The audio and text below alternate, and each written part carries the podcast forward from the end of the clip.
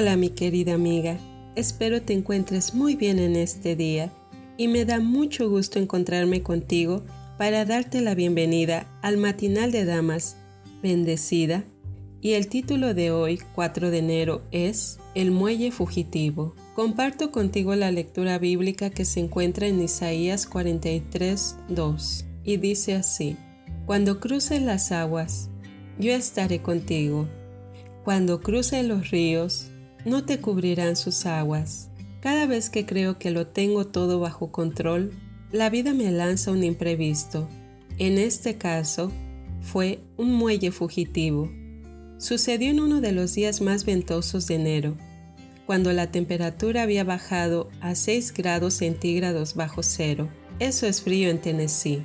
Recuerdo haber mirado por la ventana al lago Norris desde la calidez de nuestra sala de estar y pensando en lo afortunados que éramos de poder estar bajo techo con calefacción. Pero entonces miré más detalladamente. Algo había cambiado en el paisaje que se observaba desde mi ventana. No podía ser. ¿Dónde estaba el muelle? No me tomó mucho tiempo divisarlo, flotando en el medio del lago. Los cables se habían soltado. ¿Qué podía hacer? Oré. Señor, ayúdame, haz que el viento traiga el muelle hasta la orilla.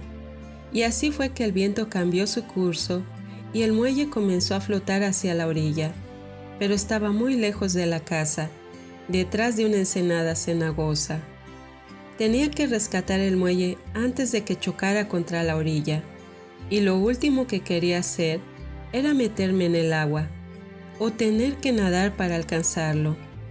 Avisé de lo que pasaba a Cari, mi hija, que vivía al lado, y bajé rápidamente los 88 escalones hasta el lago.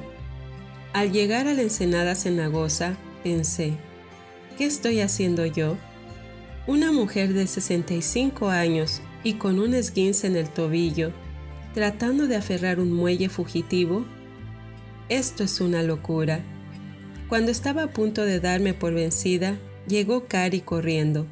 De alguna manera, entre las dos logramos agarrar el muelle y asegurarlo. Tres horas después, mientras trataba de calentarme las manos y los pies helados, pensé, esto no estaba en mi lista de cosas para hacer hoy.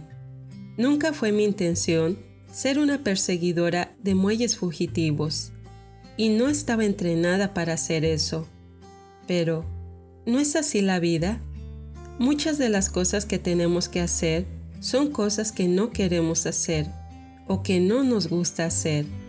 Por eso, he descubierto que debo entregar totalmente mi día al Señor y confiar en que Él realmente hablaba en serio cuando dijo en Jeremías 29:11, porque yo sé muy bien los planes que tengo para ustedes, afirma el Señor, planes de bienestar y no de calamidad a fin de darles un futuro y una esperanza.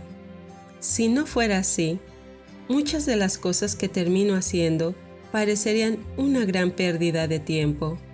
Querida amiga que me escuchas, recuerda que tenemos un Dios poderoso que nos ama y que pronto volverá por nosotros. Que Dios te bendiga y te dé un lindo día.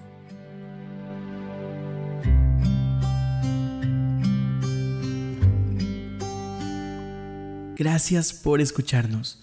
Puedes encontrarnos en SoundCloud como Podcast 7 Day.